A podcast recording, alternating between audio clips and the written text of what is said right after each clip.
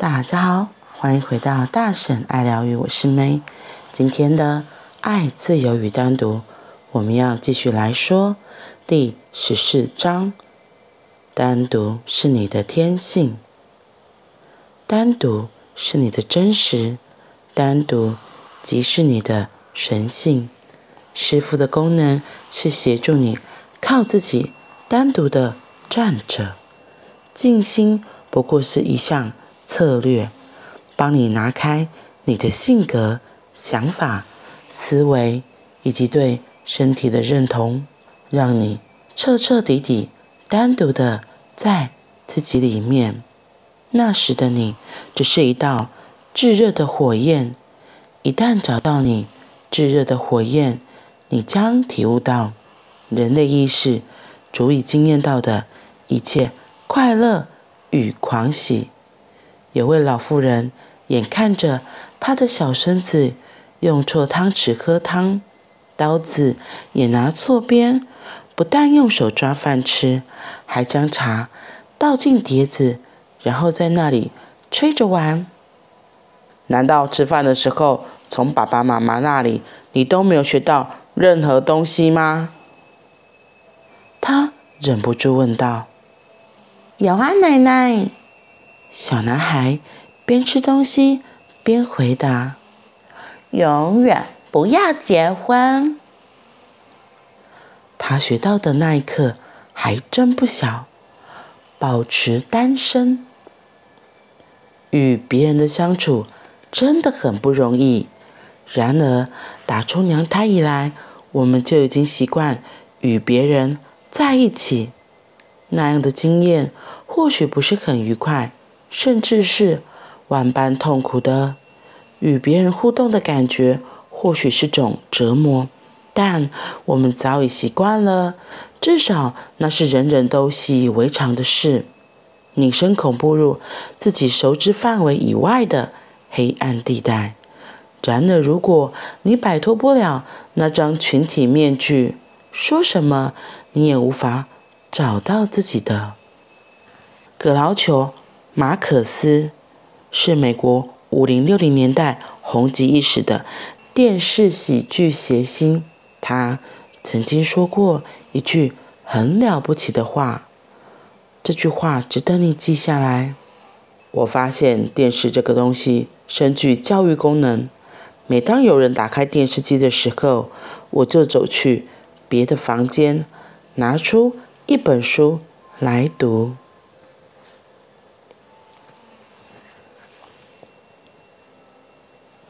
今天我们又继续说到，单独是你的真实，单独即是你的神性。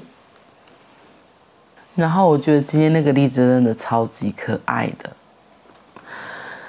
他这个小故事，妈妈阿嬷问他说：“你这样子用错汤匙喝汤，连刀子也拿错边，还用手抓饭吃，还将茶倒进碟子，然后在那边吹着玩。”我觉得就是长辈还用他觉得小孩应该要怎么做，比如说我们会觉得，好像我们东方人吃饭就是用筷子用碗嘛，可是西方他们就是用刀叉啊，就是可能这观念就很不一样。所以有些人旅游到国外去，他们那边没有筷子不低嘛，你就只能用刀叉吃。有些人就觉得，我就不会用刀子叉子，你这样子我好痛苦哦。是的，所以你就想想。当外国人来台湾、来中国旅游的时候，我们主要就是用筷子拿。其实用筷子不是那么简单的，因为有很多人光拿筷子这件事情就拿不好了，也因为拿不好，可能还会被家里的大人给责罚。甚至我认识一个餐厅的前辈，他真的很拉风，就是他真的很不会拿筷子，可他的家人就是觉得，那如果真的拿不好，那就用叉子吃啊。所以，那个前辈已经几岁了，他他都还是继续用他觉得就是他最熟悉的工具，他是用叉子吃饭。其实我觉得这也没什么啦。不过那个阿嬷问他孙子那个最经典的说：“那没人给你教吗？那没人给你教吗？你到底是安怎吃饭的？那你讲，其实阿嬷其实偶尔是就是这样嘛。你能不能？你难道不能好好的用碗？”装饭吃。喝茶的话，当然是用杯子啊，怎么会用盘子、碟子之类的？所以他就说：“难道你的父母都没有教你吗？”这个小孩更有智慧，他直接说：“有啊，当然他有教我啊。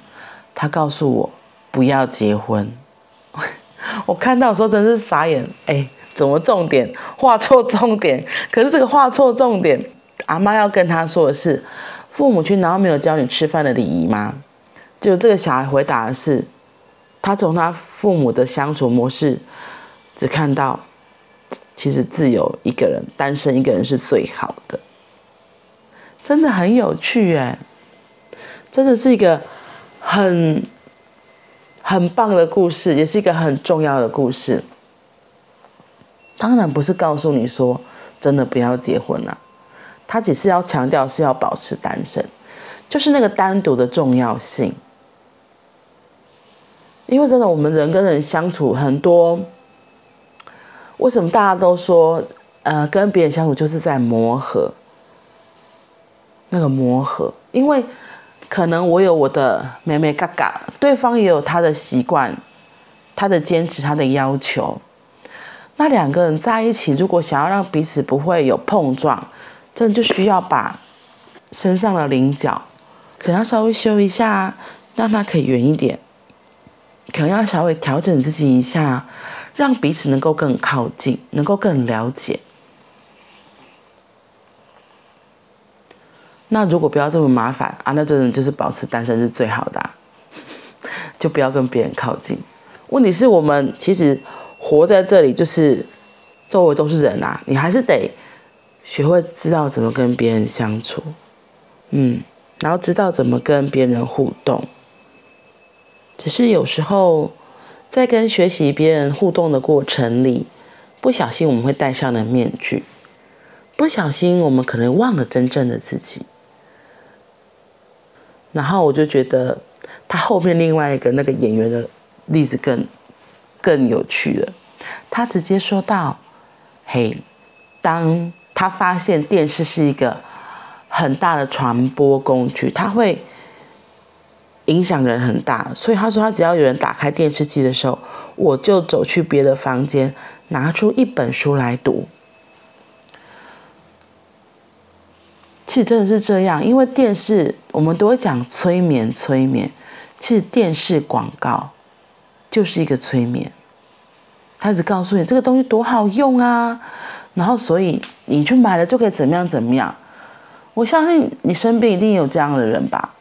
像我妈妈就是个很典型的，她超级可爱的，她的催眠很多是来自她的工作的伙伴，她的同事跟她讲说怎么样怎么样，她就回来告诉我，对啊，别人说应该要怎么样怎么样，她被她深深催眠，然后回来告诉我应该也要这样，我就说嗯，有时候我会很生气，我就觉得你怎么都听别人的，然后然后后来才发现那就是他因为在那工作的。好几个小时里，一直听着这些人叨叨念念，叨叨念念，不知不觉中他也潜移默化，所以他就相信了那些人说的是真的，就信以为真嘛。但是电视广告也是如此啊。而且我觉得电视广告，你你如果跟我同有一些歌曲，你一定是一放出来就朗朗上口。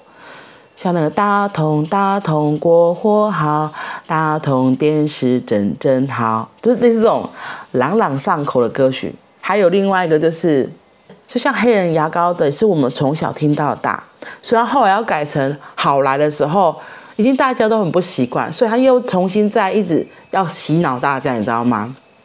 说他已经改名字了，因为他爸取黑人牙膏，嗯，因为他害怕这个黑人牙膏的名字会被黑人。所有种族歧视就很多的议题就对了，所以他要把它改成好来。问题是好来是啥啊？就对我们这一辈已经听了好几十年的人，还是觉得就是黑人牙膏，对不对？所以你很难去把那东西慢慢洗掉。所以为什么说电视有人不喜欢？就真的它真的是一个很传播一些资讯，所以你就要注意你的传播媒体传播出去的资讯。为什么之前有 NCC 要来管控这些电视的东西？像甚至讲一点小政治，电视上有某几台就被消失了，那为什么会这样？很简单啊，因为当这个电视频道一直播放着跟他们相反立场的东西，对他们来说是个很大的威胁，所以他们就把它给消失了。那消失了之后，他们就觉得，哎，太好，我们就无敌了，我们就是就可以做我们自己想做的，发发宣传很多我们自己才是的观念。所以媒体影响力真的很大，所以为什么也是因为这样需要被控管？因为像很多小孩子，他们还很小，他们也不会去分辨，所以像电视分级其实也是这样来的。因为如果他很小就看了许多限制级，就是恐怖啊，然后一些杀人啊，一些太血腥的东西，或者是色情的东西，可能在他们很小的心里面就有了这些种子下去。那如果没有人好好的教导他们，给予他们正确的指引观念的话，他们有可能就会被影响，到时候就哇，会有一些其他的社会问题出来。我觉得也是这样，所以很多人为什么说不要看电视？其实我自己也是，我自己有时候我会觉得啊，不要乱看电视。像小时候我爸妈可能会觉得不要看太多连续剧，他怕我们上瘾，就那么一直看着电视，然后又被电视剧的一些东西，所以要看的话也要挑选一下，然后。所以，我小时候我爸妈直接说看新闻就好，所以我就觉得好吧，那就看新闻。问题是，到后来的新闻越来越变越可怕，就是太多，有些是很消极的新闻，它就直接播出来。像有些太血腥的画面，以前他不会把马赛克或者是把它做淡化，就是颜色做改变，其实真的会吓到人。对，所以，所以有时候我就觉得，我女儿要说她看电视，让她看新闻嘛。可是有些新闻我真的觉得这个不适合播放给小孩看到。那我自己都不想看了，我就宁愿她，那你就看卡通频道吧，你就看佩佩猪啊，我们这一家。我觉得至少比较没有那么的多负面的东西讯息一直散发出来。我也不希望他这么小就被污染嘛，对，就是污染，被影响。我觉得是，就是没有那么好的影响。嗯，我觉得今天这两个故事都很有意思，小男孩和阿嬷的对话，还有那个美国喜剧演员分享的，我觉得他在强调的都是保持自己一个很重要的一个自信吧。那个自信不是自信心的自信。是自己的字，然后性是性别的性，在说的是我，我对我自己的价值，我对我自己的观念是什么？我能够稳稳的活在我自己觉得是正确的观念里，而不是随便别人的一句话，或是社会的一个心态就被影响、被牵动。嗯，不过我觉得真的是一个需要很大功夫的学习，需要一个很稳定的心态。这个部分才能够做得更好。嗯，好啦，那我们今天就先分享到这里喽。今天是星期三，也是小周末，祝福大家都有美好的一天。我们明天见，拜拜。